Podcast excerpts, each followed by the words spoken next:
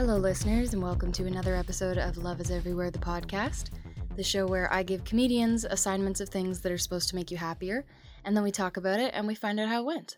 If you're a fan of this show, you may have noticed that we were on hiatus the last few weeks. Uh, we didn't release any episodes in the month of June out of respect for the protests going on right now against police brutality. Uh, we just wanted to make sure that we gave some time, gave some space for that conversation to start. Um, and the word start is really important there. I want to note that yes, we're releasing episodes now, but the conversation's not over. Come on, guys. This show is all about kindness and love, and right now we need to direct all of that energy to Black and Indigenous causes. So please, I strongly, strongly urge you please donate your money, donate your time.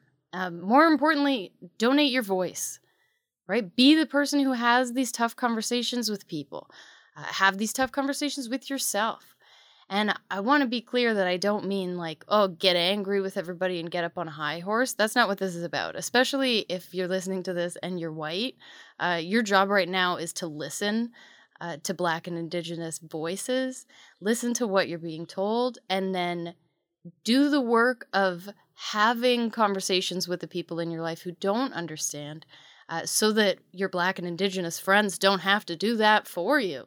Wouldn't that be a nice thing to take off of somebody's plate? Those conversations are exhausting. Obviously, they're not fun to have, uh, but please, it's our job to have those conversations with people right now. That's the most important thing that you can do. I think we have a real opportunity here for some huge growth as a society right now. And uh, there, I want to know that there's no going back to normal here. We're moving into something new and something better and I'm very excited to see what that looks like. Uh, but yeah, stay thirsty, guys. This isn't over. Um, but right now, this episode, uh, today's guest is Juliana Rodrigues. Oh boy, am I ever excited to have her on. What a delight. This was such a wonderful person to talk to. I hope that you enjoy this episode as much as I enjoyed recording it. Uh, her assignment was all about anxiety and overwhelm, which I think is obviously very topical right now and always. Um, and um, I think this is going to be a really useful exercise. It's a really fun one of all of the like self work assignments that I give people and that I give myself constantly. Um, this one is very playful. Uh, so if you want something a little bit light that you can add into your routine, this one is a really good choice. If you want to follow Juliana Rodrigues on all of the social media things, which you absolutely should do, uh, you can follow her on Instagram at Juliana underscore Juliana, which I love that handle so much. Juliana, H O O L I A N A. So at Juliana underscore Juliana on Instagram.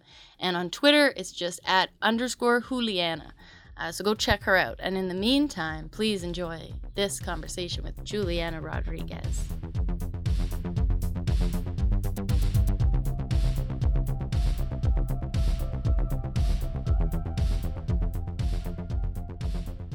Hello? Hello. Oh my God. Hey, Tracy, how are ya? Juliana Rodrigues. Tracy Hamilton, here we are. Thank you for being here. Thank you for having me. Um, I love the hats that you have behind you. Thank you very much. I wear them very rarely. I keep Okay. I keep buying hats thinking that I'll find one that I'll actually wear and then I just have a hat collection. That's how it goes. I Yeah. bought a baseball cap recently, put it on, turned into Mike Rita. I was like, Yeah. what the fuck? Yeah. I know. I've done I've It- tried hats that are- too. They're hard. They're difficult. Especially now that like I have short hair. So when I put on a hat, I just look like I have no hair at all. And I feel Okay. like uh, I didn't realize what a key piece hair was into making a hat work look. It's actually, it's way more complex than it seems. Hats are a, a mystery. I don't know. So we start with an honest how are you? So how are you for real? Um, you know what? This is a really hard it's that is a hard question for me to answer because you're not used to answering it honestly. It's true. I oh whoops. I love Sorry, that-. Hello? Oh, Yeah. sorry, that was just uh, my battery. I might have to plug my phone in at some time. Um I'm okay. I'm you know what? Things could be better. Things could be worse. Uh the state of the world is definitely taking a toll Pretty- on my mental health. Pretty messed up. Yep. Uh yeah, and then on top of that, you know, you got your home life that's going on, and that's not ever great. I don't know if anyone's ever thriving being in quarantine with their mom and their brother, but you Yeah. just do the best that you can. How are you? I'm doing okay. Um, a little tired today, but Mhm. it's been a good week. Okay, good. Feeling like optimistic. I feel like, uh, yeah, obviously everything outside of my own individual life is on fire. Um, Mm, yeah, but I'm glad that your individual life is doing great but my individual or not on fire. life is not on fire. Yeah. Yeah. Yeah. and that's awesome. That's an accomplishment right there. that's a good thing. It's been very up and down, like mood and everything. I feel like every day has been really different. Today, I'm feeling okay today. Good. Yeah, it's a good day. That's awesome. hmm Yeah, same here. I uh, spent like three hundred dollars on a therapist over the last like three weeks, hmm um, because it's just been it's just been crazy. I'm moving soon, so there's that, hmm and like I said, with my family, so it's just like there's a lot of um, emotional problems that come to Mhm. the surface when you have no other option but to face them, and that's I think what a lot of people are going through in quarantine. You know. Absolutely. Yeah. I feel like we're all coming up against whatever was underneath things before. uh, Yeah. but we don't have all of our usual avoidance strategies. Yeah, yeah, exactly. Totally. I can't just like go spend a hundred dollars at Value Village and just forget about it. You know, Exactly. it's like you really have to deal with it.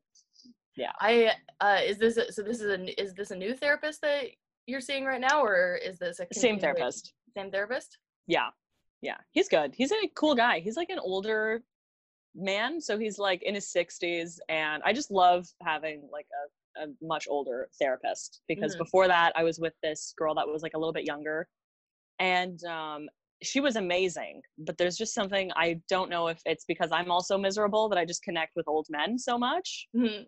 But we do have a pretty uh, good bond, I think. So I, I'm happy with this therapist for now. That's great. I just Yeah. started with a new therapist uh in quarantine. Oh yeah. Yep, and it's great. Okay. So what made you switch?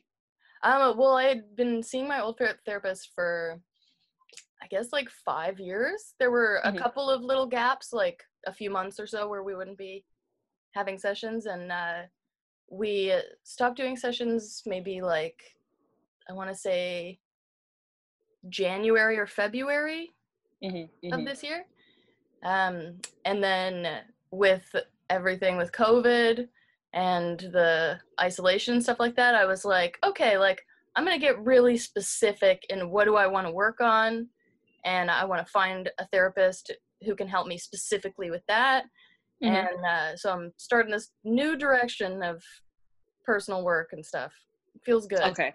That's awesome. That's great. Do you ever um do you get like worksheets ever like CBT worksheets? Um, not CBT worksheets, but this therapist does uh, give me like homework. She'll give me like readings or exercises and things like that. Whereas That's my. Old those. therapist, it was just talk therapy. Um, Okay. Nothing like that to be done outside of the session. Oh, I love worksheets because it just makes you have to practice what it is. Yes. Like it's it's not like you just say something and take it in and then maybe it goes out the window. Some of it you retain, some of it you don't. It's like you have to really I think you Hmm. get your money's worth, honestly, with Absolutely. worksheets. I, I I definitely prefer those. I think CBT is fantastic. And uh, for any listeners, if you want to try CBT therapy and don't have money right now, um, which would be uh, very possible given the current circumstances, Yep. um, you can go to uh, look up Bounce Back Ontario, and they will send you free CBT workbooks.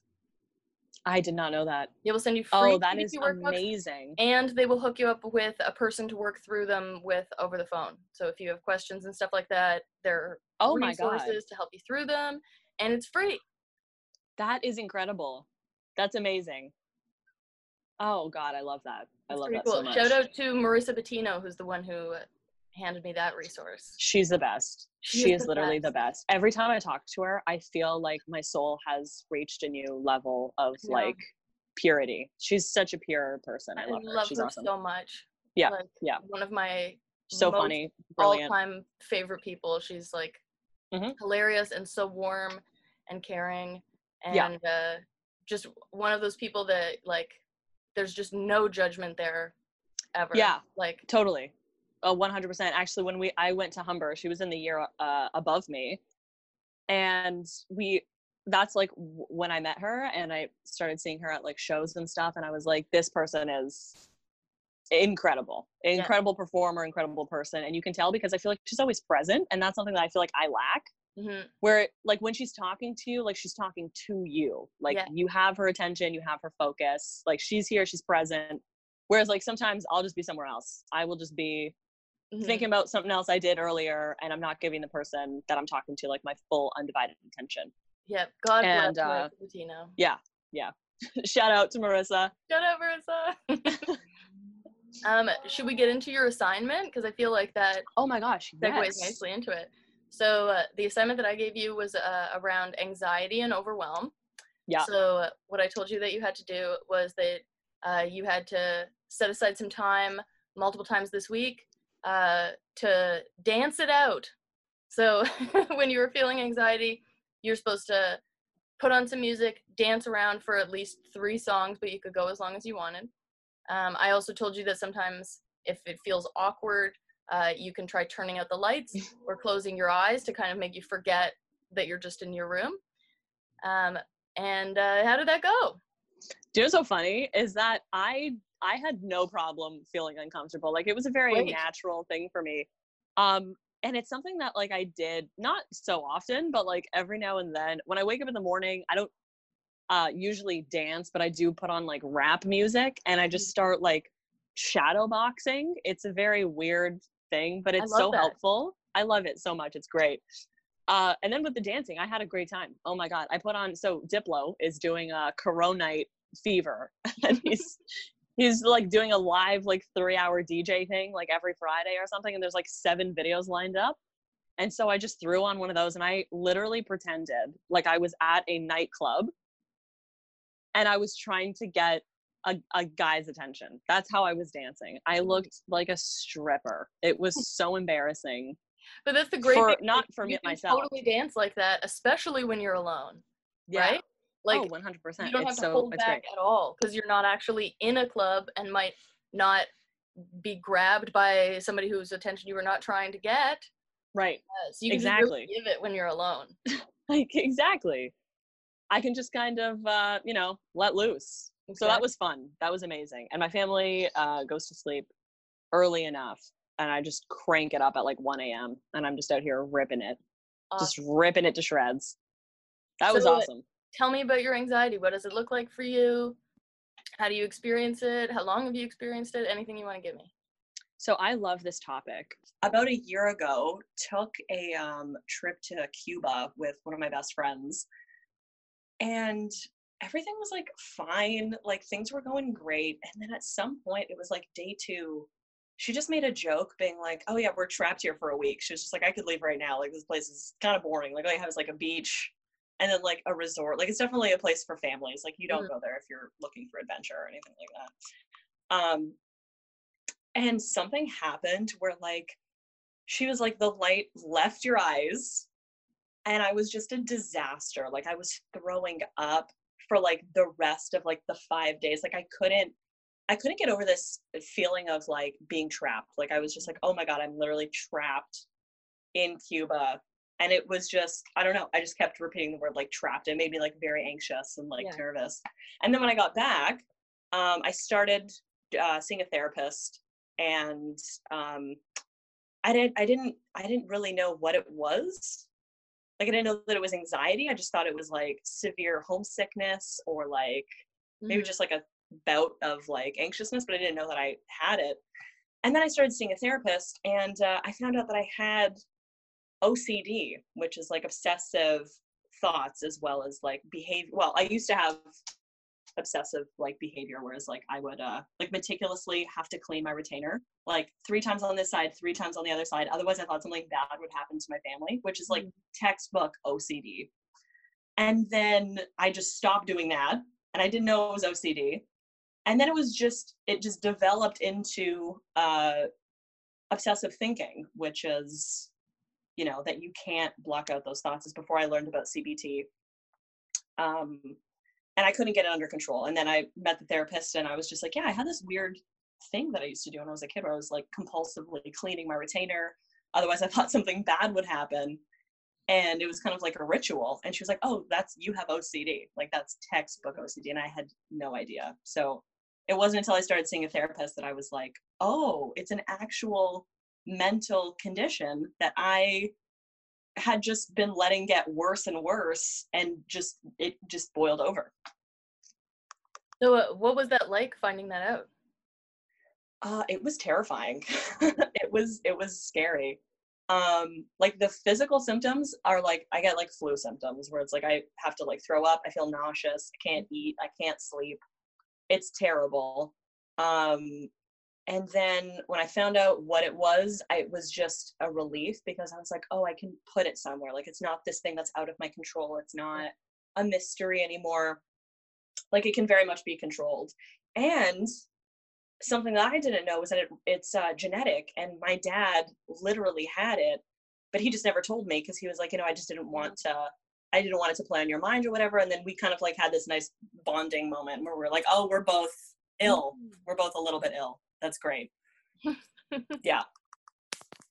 I feel like it is so comforting when you are like I I don't have the same experience because I don't have OCD, but I have a chronic illness and it took a really really long time for anything to be diagnosed and it's still kind of in flux with that to be honest, but uh when somebody can tell you like, "Oh, okay, here it is. This is this is the title, this is the answer, this is the scope of what you're looking at with this. It is so comforting because when you just have all of this stuff coming at you, like all of these symptoms and stuff like that, it seems like limitless, where you're like, where do like where does this go to? Where does this end? Like it's just a giant collection, a pile of of anxiety producing symptoms. so having a label to put on it can be such a relief. Yeah, totally. 100%. And then I looked it up online and it it was like everything that I had been dealing with and I was like, mm. "Oh, thank goodness that there's a place for this, that there's like other people like me yeah. that have to deal with it." I mean, I think everybody should see a therapist. I don't think there's one person walking this earth that not a little bit unhinged. Yeah. Um great. Highly recommend. Yeah, highly recommend and it's great, but it took and uh, one of my best friends actually has anxiety too but she was experiencing it different than i was. She didn't have ocd but she her symptoms were just different and it took her a really long time to figure it out like about a year just going back and forth. Like she thought she had a brain tumor and she was like i'm getting dizzy because i'm like terminally ill. Mm-hmm. and uh, i could only imagine how much worse that what could have been. Whereas like for me it's like i just went to cuba had this episode and then saw a therapist and was like oh okay so this is what it is yeah, it's crazy how much overlap there is between mental health stuff and physical symptoms. Mm-hmm. Because it is like it's responses in your brain, and then that affects other areas of your body, right? Like with something like anxiety, like it goes back to that whole like fight, flight, freeze response. Yeah. Right? Where your body is preparing to fight a lion or run from a lion or play dead. Right. so your body will make you do things like uh, sweat so that to keep your body cool, like um, rush of adrenaline and stuff in case you have to run. Yep. So you get all of these physical symptoms. So uh, yeah, I understand why your friend would be like, "Oh no, there's something like physically wrong with me." It's crazy, and it's uh, it's something that is so common knowledge to us because like we've experienced this now, and mm-hmm. it's we're so easily able to like identify it when it starts happening but i think that that's something like we should get taught in school like there's there's at like phys ed health class like i'm sure we could have learned about this than playing dodgeball like that yeah. would really save my life a little bit you know absolutely the amount of days that we played ping pong in grade nine yeah. when they could have talked to us about anxiety and depression yeah oh 100% would have been way more beneficial yeah totally I'm still terrible. And then learning that in your teens uh, is just oh god, it, we would have. I think uh, the world would be a much better place if people just uh, understood the ways that anxiety and depression can manifest. It's yeah, it's crazy. Agreed. and everybody experiences. Oh, sorry. What? Oh, go ahead. Oh no, I was just saying that everybody experiences it on different levels. Mhm. So like sometimes like someone who has like my mom for example, super high strung, stresses about everything, like just to the most extreme, but I can't necessarily understand her stresses and she can't necessarily understand mine. She's like, "Oh, well, yours is all in your head. Mine is like real life problems that I have to deal with." And I'm like, "We both have different ways of dealing with Yeah. our issues. Do you know what I mean? Where it's like for me, I'd rather take out a worksheet, do some of this. She'd rather organize and clean or whatever it is that she has to do. Mhm. Um, but yeah, it's just uh, you know, like learning about how other people deal with anxiety also just helps you understand the people around you, and it's just a very interesting way to connect. well, it gives you uh, more empathy for the people around you.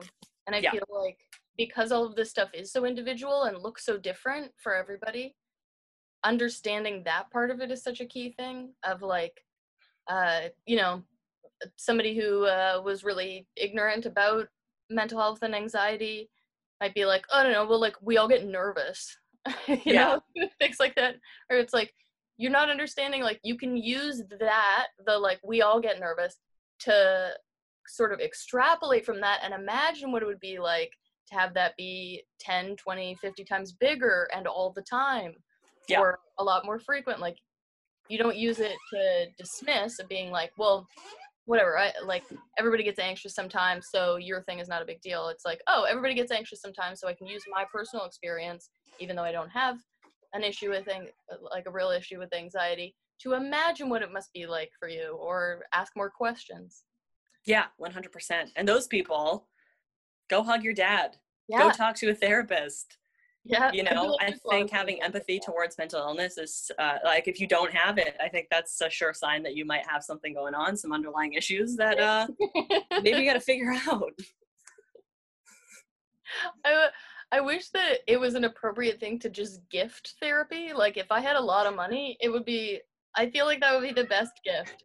Would just be giving a therapist to to people Yeah. Exactly.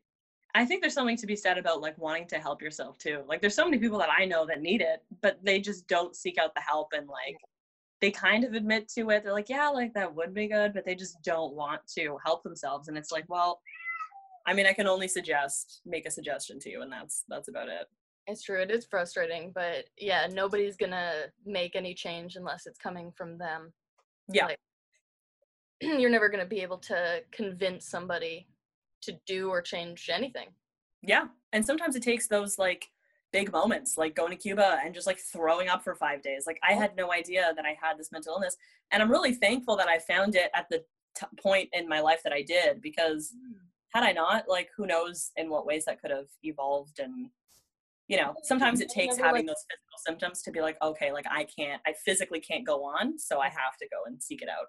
If it had been if it hadn't reached that extreme you might have gone on another like 10 20 years and Yeah. not known what was going on and had it disrupt your life in all of these ways Yeah. Totally. well i'm glad you threw up in cuba yeah, exactly.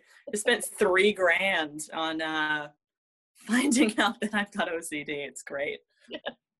Oh yeah, it's a small it's a small investment um, for uh, for having yeah, it is a better life Just a tiny little investment. Thank God I was still living at home. Uh, Mhm. Otherwise, I I wouldn't have been able to see a therapist and pay for it out of pocket and all that stuff. So yeah, I'm I'm kind of lucky that way. Yeah, absolutely. I acknowledgement that I acknowledge that the ability to seek therapy and pay for therapy is definitely a privilege. Um, and it, it is the financial aspect of it is a huge barrier for a lot of people, which is really, really unfortunate. Yeah. Um, because it's really, really, really necessary. And totally, one hundred percent. really needs to be more accessible and i am just glad that there are even if they're limited a few resources that you can use if you are struggling financially and you want to seek therapy there is low cost therapy um, you just got to do some googling Yeah. some googling. Yeah, yeah, totally. It's it's really unfortunate that it's not um, available for some people because it's like I I don't know what I would have done had I I would have had to move back in with my parents and then done it. And then that's just its own nightmare. So yeah it's uh it's tragic. I would be in it a really i wish that uh, it could one day be more accessible and and available. Yeah, I uh, I don't even really want to think about what things would look like for me if I hadn't found a therapist when I did. And I found a low cost therapist and saw them at a very low cost for many many years. Um, but yeah, that like was so instrumental in changing my life for the better. For oh sure. yeah oh totally 100% Sure.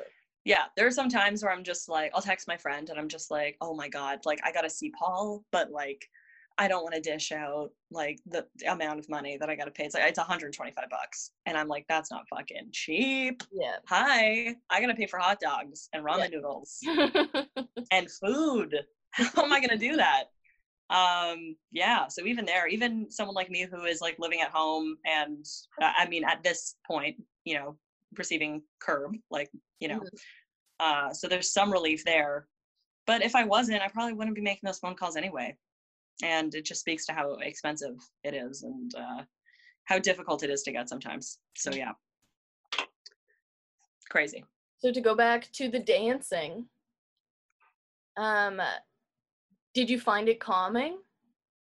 i thought yeah i thought it was uh very freeing Mm-hmm. it definitely you know when you have anxiety sometimes you do get those feelings of like there's sometimes where i'm sitting on the couch and i'll just feel like i need to get up and it's like if i don't get up and go for a walk right now i might have a heart attack Yeah. because i feel that you know like how athletes must feel like when a game kicks off and it's like you have that release of adrenaline sort of like in your abdomen Mhm.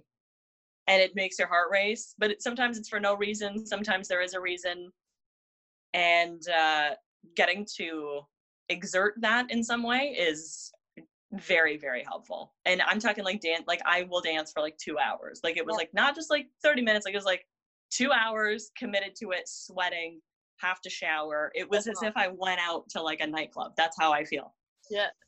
Yeah. I read this really interesting thing about the stress cycle.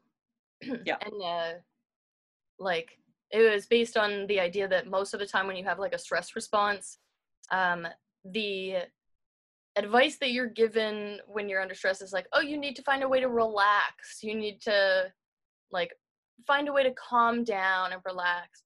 And uh, really most of the time what you actually need is almost the opposite Yeah. it's like you need to let it let the stress cycle run its course and resolve like it needs to complete a cycle Yeah. so like to go back to the brain stuff of like fight flight freeze it's like if if you were in the situation that your brain kind of thinks you're in like there's a bear you know? There's a bear and uh either you fight the bear and kill the bear um which good for you. Yeah. that would complete that would complete the cycle right? Yeah. you, you get a big rush of adrenaline um, your body prepares you to fight. You fight the bear you kill the bear the stress cycle is complete. Um, or if it your response to that was to run away from the bear then you run away from the bear you find safety and then this cycle's complete um, so you need to kind of let these things run their course and come back around and most of the time what it needs from you is some kind of physical response Yeah. um, especially if the way that you respond to stressors is the freeze portion where you kind of shut down Yeah. which that's designed of like um, for you to play dead Yeah. like uh, the freeze response comes out in response to what your body considers to be the most danger Yeah. where your best chance you're not going to survive if you fight it you're not going to survive if you run away so you just have to play dead and uh and oh i read that it's also part of um to make your death m- less painful the freeze response. Isn't that isn't i that would love to know how that works right wow Uh, so when you get when once you've played dead successfully and then the bear is gone, uh, your body still has to discharge the physical part of it, right?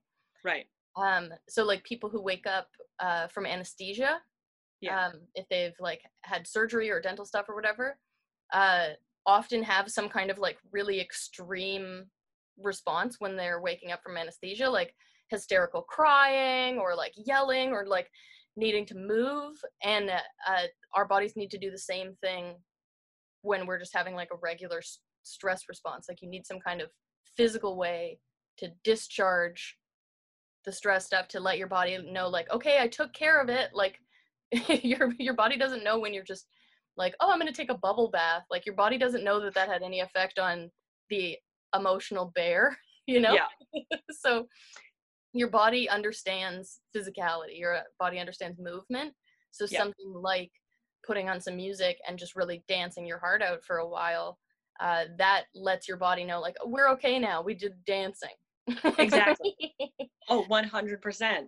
And something that's so interesting about that, uh, actually, I want to say two things. First thing just came to my mind is when, I- and I don't know if it's necessarily like older generations, uh, or if it's, I mean, because I'm sure it's on both sides, people that are around our age and older, or whatever, people are just like, like, oh, this, this generation's full of anxiety. Everybody's got anxiety. It's like, well, everybody always had anxiety. It's still the same amount of people that have always had it it's just now there's so much more awareness to it and i think that's amazing so it's like why are you gonna disqualify somebody for saying that like i have anxiety. It's like oh no you don't. You just you're you're sensitive. It's like we're all sensitive.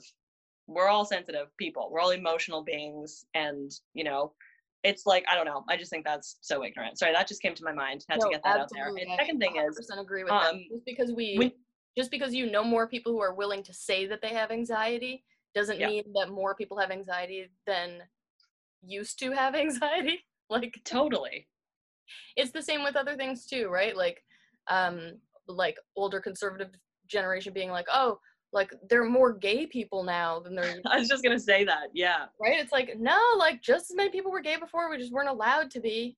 yeah, it would be crucified and hung. So maybe yeah, it makes a little bit of a difference um, in terms of who comes out and whatever. Fuck, it's just crazy. I mean, the ignorance that is still out there. We have like Bell Let's Talk Day, but it's like, you know, we should have some more days. I think there should be some more days. There's got to be a little bit more awareness out there. Um, and uh, and the second thing I was gonna say is for someone who has like OCD, it's all like mental. Like everything is like very much mental and it's like an extreme form of like dwelling so it's like you're just replaying the same thing over and over again in your mind or uh, the same scenario or whatever it is you know like i said feelings of being trapped. So i just kept repeating like you're trapped like you're trapped on an island or i would try to convince myself out of it which is still dwelling even though you're trying Right. to convince yourself out of it.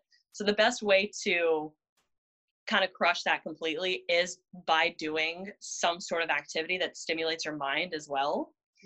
And uh, reading doesn't help uh, playing like board games doesn't help. It's like i need to be active like physically active and my mind needs to be somewhere else. Like i need to completely take the attention away. So that's why like when quarantine wasn't a thing i would just like go downtown maybe go shopping or maybe go buy like a new skincare product or something like that something that i can like feel good about myself and also like think about like you know other things.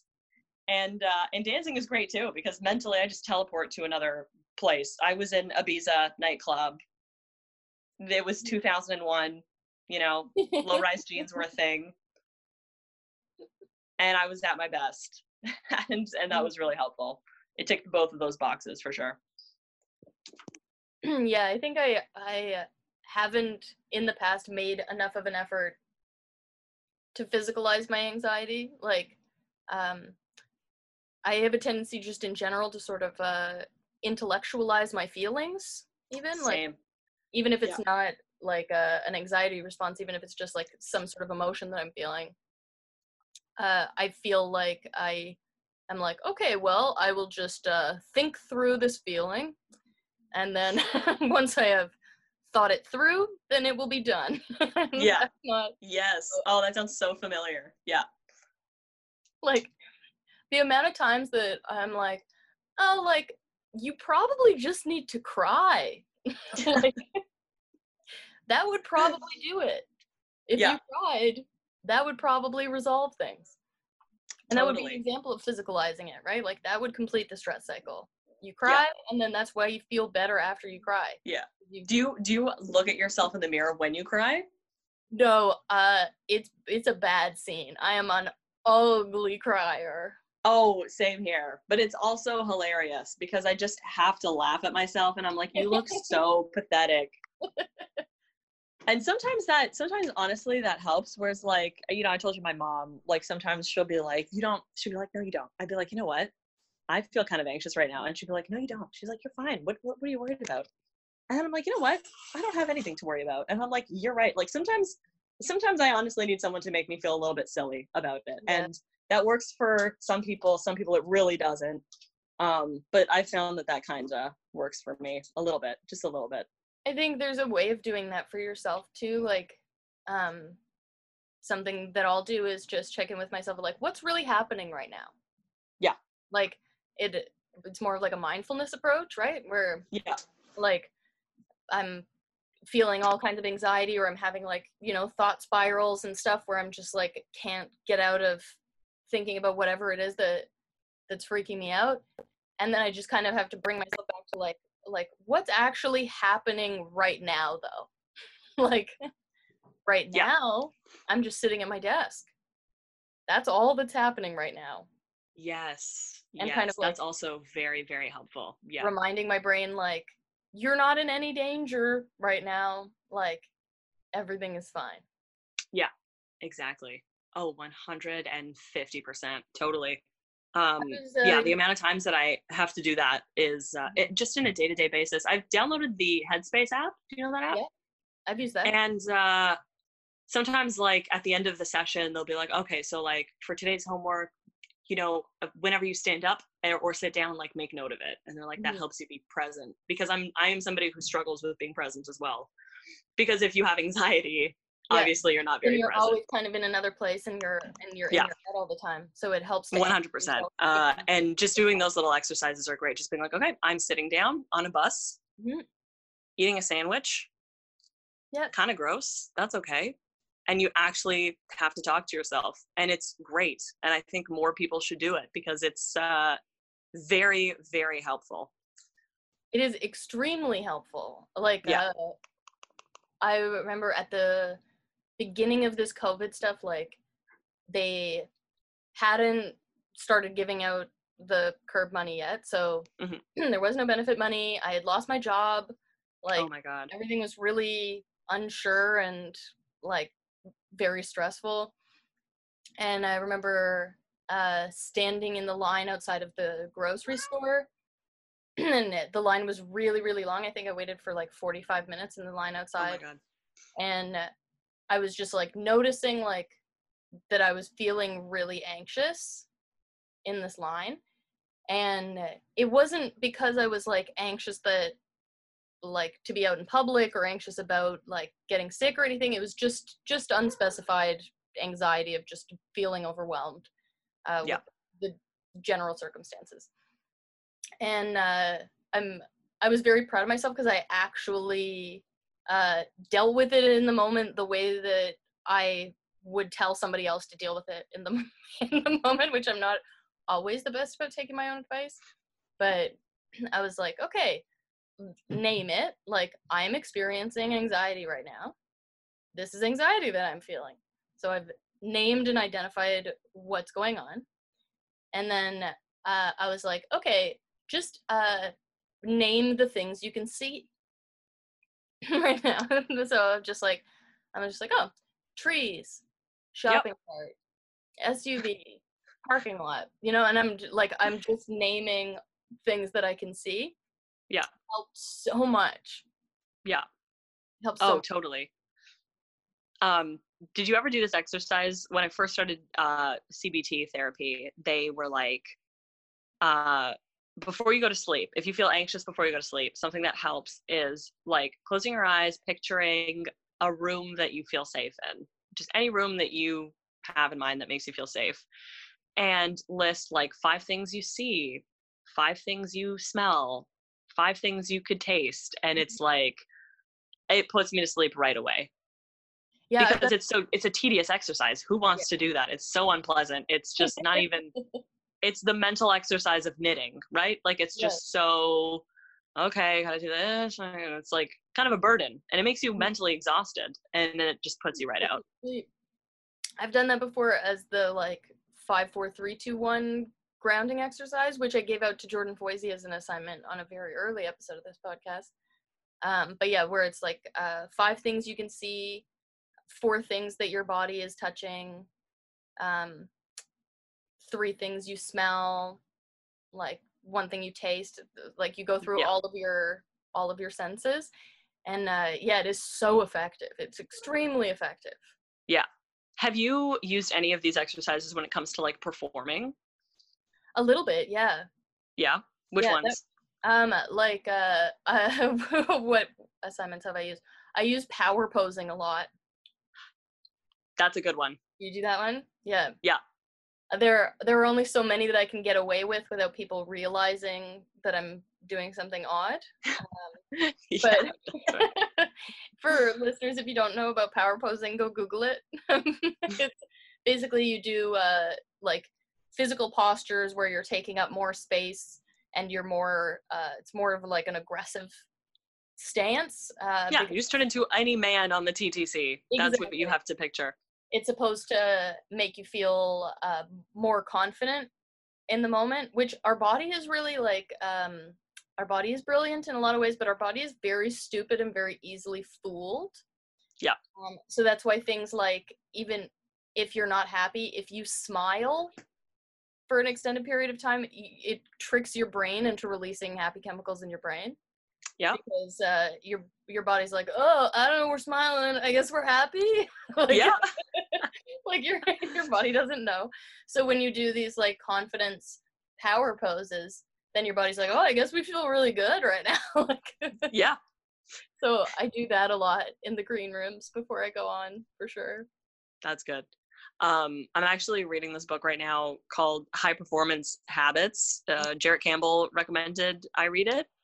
And uh, I thought like it would only be about like CEOs and just like talking about like if you're a boss at your insurance company, Yeah. like it's not, but there were a lot of crossovers between um, like CBT, mental exercises, and these like so-called high performance habits that are apparently used by like performers of any kind yeah ceos and things like that. And one of the things that it uh, said to do was to um, visualize how you'll feel in that moment.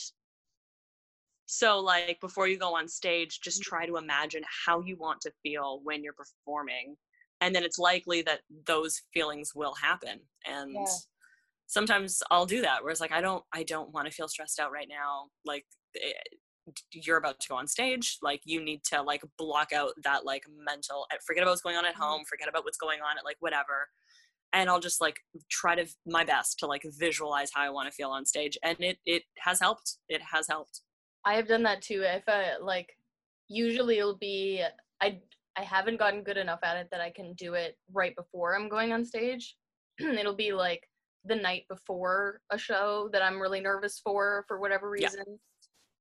Um, yeah, I'll try to like picture myself on stage, picture it going well, um, picture feeling good about it in the moment. Yeah. and it really does help. It really Yeah. does help. 'Cause I think your brain your brain loves a rehearsal. Um, your brain loves knowing how things are gonna go. So if you Yeah. just tell your brain which way it's gonna go, it'll probably go about that way. Um, which is the same way way why like you manifest negative situations by telling yourself that something's gonna go badly, right? Because it's the it's the same principle, uh, just pointed in a different direction. So if you're telling yourself like, "Oh, I'm gonna bomb this show," like this is gonna go really badly, like I'm really nervous, you t- like I'm gonna fuck up, I can't remember, you know, and it, you start playing that stuff on a loop, uh, you're rehearsing how it's gonna go. So you're telling your brain, "This is how this is gonna go, and this is how I choose that this will happen," Yeah. and then it probably will go that way.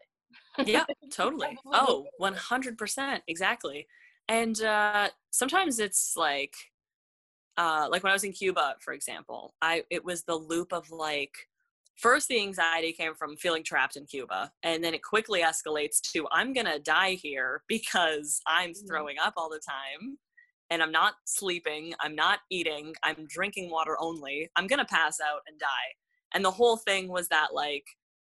I'm gonna pass out. Like, oh my god, I need to make sure that I'm, I don't start seeing like black spots in the air because if I do that, I'm about to pass out. And the whole thing was just like trying to find symptoms of like Yeah. I'm about to faint and it truly in your mind is like life or death and uh having to like think your way out of that um takes practice Yes. and it's not something that happens like overnight it's like here i am a year later and like i still kind of deal with it Mhm. it comes up like daily. I mean, I have to make decisions every day, you know, t- to avoid situations like that. I think Um, that's the most important thing to realize for anyone regardless of their like what it is that they're dealing with with their mental health is that it's a daily thing it's Yeah. it has to be a daily practice you got to get in the way of that stuff all the time Yeah. it's not like you just figure out how to deal with it one day and then it'll carry over into the subsequent days like that's not how it works it's got to be Yeah. like an active participation thing Yeah. with just even just like the con the whole concept of this podcast of like happiness that's how you maintain happiness it's not like you just cross a line one day and then suddenly you're happy forever Yeah. it's like you make choices throughout every single day that will add to or take away from your happiness Yeah. Well, 100%. Oh my God. Truer words have never been said. Yes. Very true. it's a participatory thing you gotta Yeah. you gotta keep showing up Yeah, exactly. That's another thing that a lot of people think. They're just like, oh, well, you're in therapy. It must be okay. I have no tolerance anymore for those people. Like, unless it's like my immediate family that I have to deal with. But if it's like a friend that makes a comment like that, I'm like, then we're not friends. If you can't empathize with this very big thing that is a, now a part of me, Mm. then I I don't have time for it. I have I've got no tolerance for it. I love that. Yeah. I love that. Because there is no point in wasting wasting time. And it's like do you do? uh yeah there's there have been some friends where um or not necessarily friends because i only have two very close friends and that's about it and I they're describe amazing it like inner circle and outer circle. exactly uh where it's just like i already know that i'm not gonna be able to talk to you about this so like let's just forget it you Mhm. know it's like eh, yeah we're just gonna keep talking about um vacation destinations and uh some good ice cream places and that's Yeah. about it How do you find that your OCD and your anxiety manifest themselves in your comedy? Um, it's very much with like so interesting. It, it- I think that you can. I don't know if you can tell based off like performance wise, like what kind of mental illness comedians are dealing with. Um, but for me, it's very much like if a set's not going well, I get into my own head about it right away. Like immediately. I don't try to like I you know, you try to fight it and you do the best that you can. Uh, but comedians that are a little bit more like extroverted, uh, like Mike Rita, for example, I don't think he gets in his head about any anything. Like if a performance or a joke didn't go the way that he wanted to, he knows how to turn it around uh, right away. I'm and so it's envious amazing to of watch. comedians like that. so envious.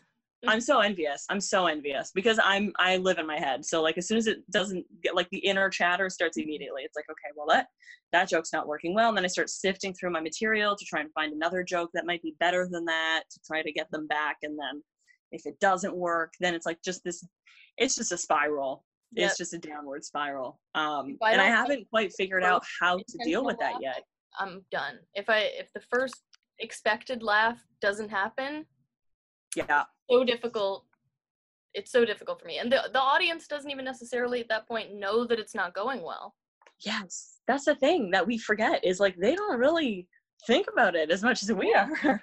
They don't know your act. They don't know where the laughs are supposed to happen. yeah, They assume that you're gonna get to one. like yeah, totally, one hundred percent. Um, so I think like for me, it's just about practicing remaining like cool calm collected and just if if things aren't going well bombing with grace instead of Yeah. you know just like trying to pull shit from like thin air it's like you just I, i've accepted my fate i'm going to do it with grace and i'm mm-hmm. not going to let you guys like get the best of me I think there's an element too of like trusting yourself. Yeah. That you're capable of handling the situation in the moment. Yeah. Even if the way of handling it is to just bomb with grace, you know? yeah Like I think I lack a, a certain amount of fundamental trust in myself to handle the moment. Yeah. Yeah. I also lack a, a fundamental amount of self esteem as well. like, I do think that there's something to be said about that. It's like there are a lot of comedians that are so self assured, and it blows my mind. I'm like, I feel in like I'm failing in every way constantly. And that's not good either because uh, it's like I- I kind of have this like perfectionist quality where it's just like, and it, it to the point that it becomes paralyzing, where it's like, oh, this is not going to work. Like this isn't going to work. Get rid of it. Get rid of it. Get rid of it.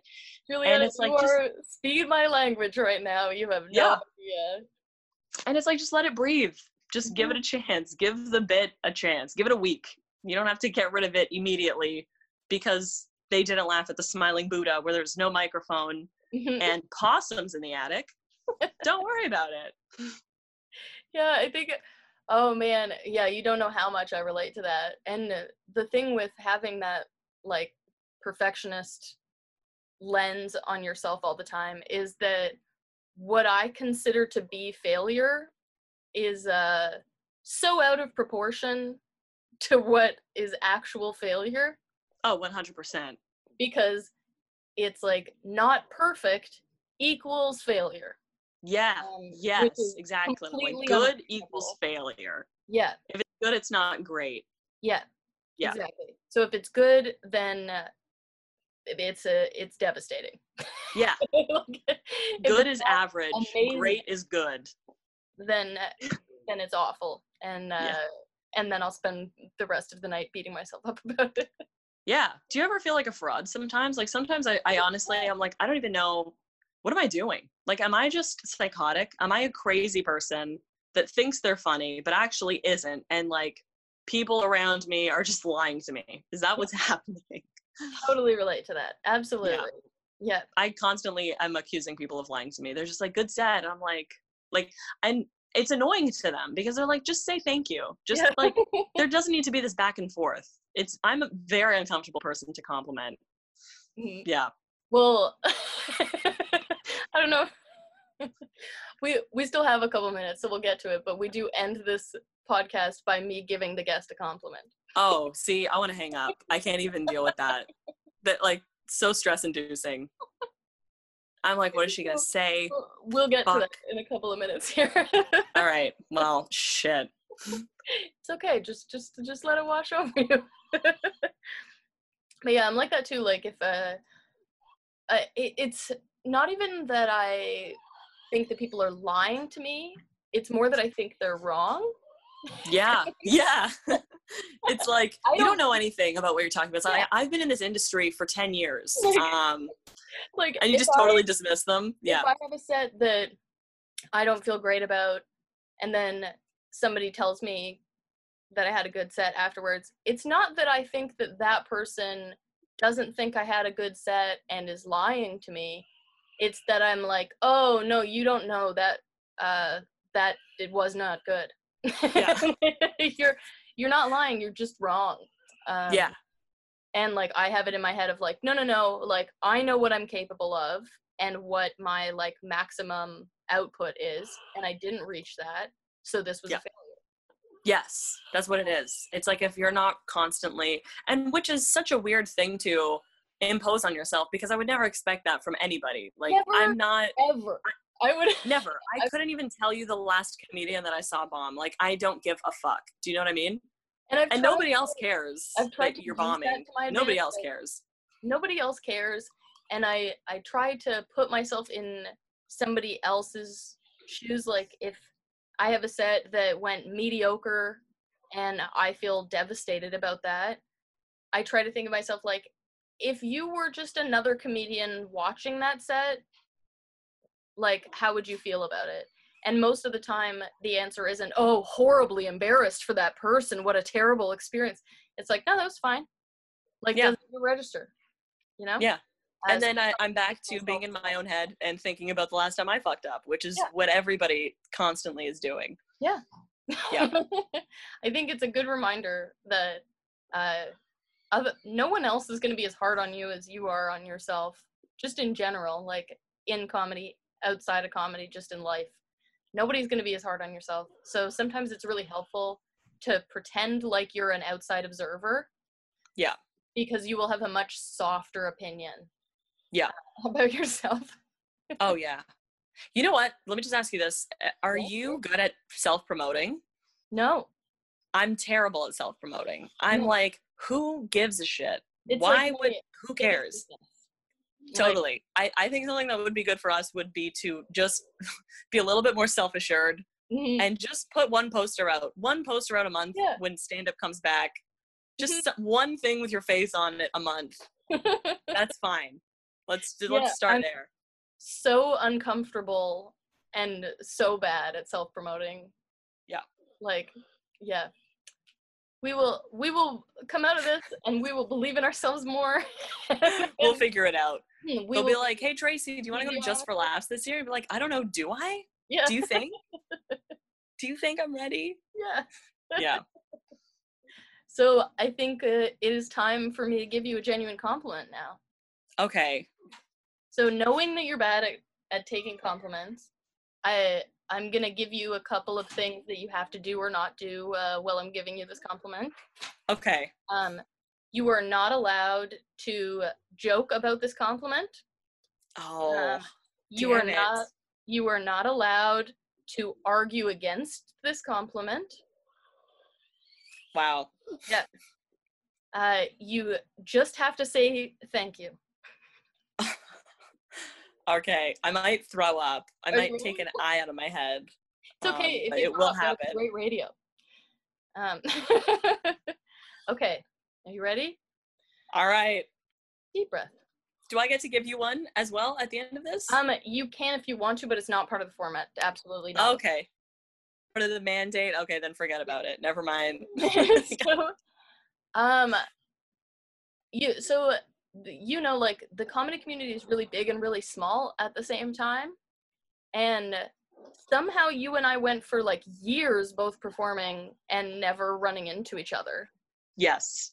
And uh, like I knew your name and stuff, and like knew who you were, but we had somehow never been on a show together. Um, and then when we finally were, and I got to talk to you for the first time, I, I was like, "Oh fuck! Like you've been around in this scene, and I haven't gotten to talk to you before." You like I just felt uh, such a connection with you right away, and like I know we don't know each other very well, and we don't see each other around as much as I would like, but uh, I think you're really great. I think we get along really well. I think you're a really, really interesting and genuine person.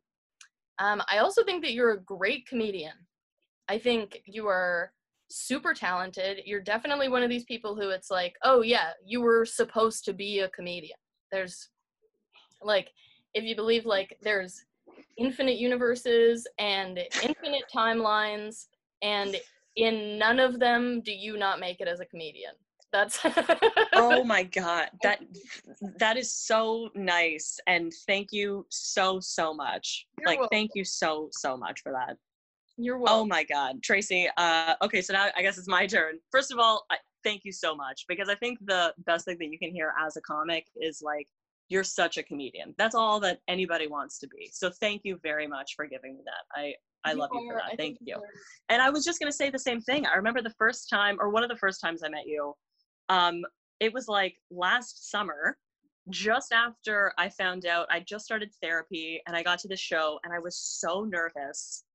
I like I was like throw I threw up just before I got there. Like shit was not going great, and everybody was like off in their own worlds. And I remember just like talking to you about it, and just to know that you understood what it was that I was like going through and you were just like yeah performing actually really helps it just brings you back to reality I was like fucking thank god like I needed you to be there that day to just bring me back to center. And I still think about it to this day. It's like it's it's something that is in my mind and I want to be that hopefully for other people as well. So thank you for giving me that.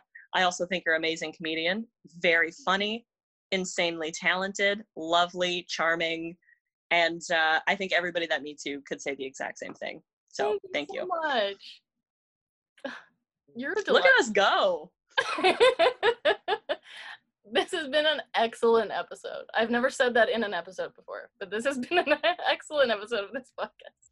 Thank you very much. I usually whenever like I do podcasts, all the questions are so trivial. Uh, but this was so refreshing in that like I actually got to be an emotional human being and I, I Yeah, didn't feel like I had to deflect with like a joke Mm-mm. and you set the tone for that. So thank you for guiding me through this. Thank you for being on it. And uh, listeners, go be nice to yourself and remember that love is everywhere. That's right.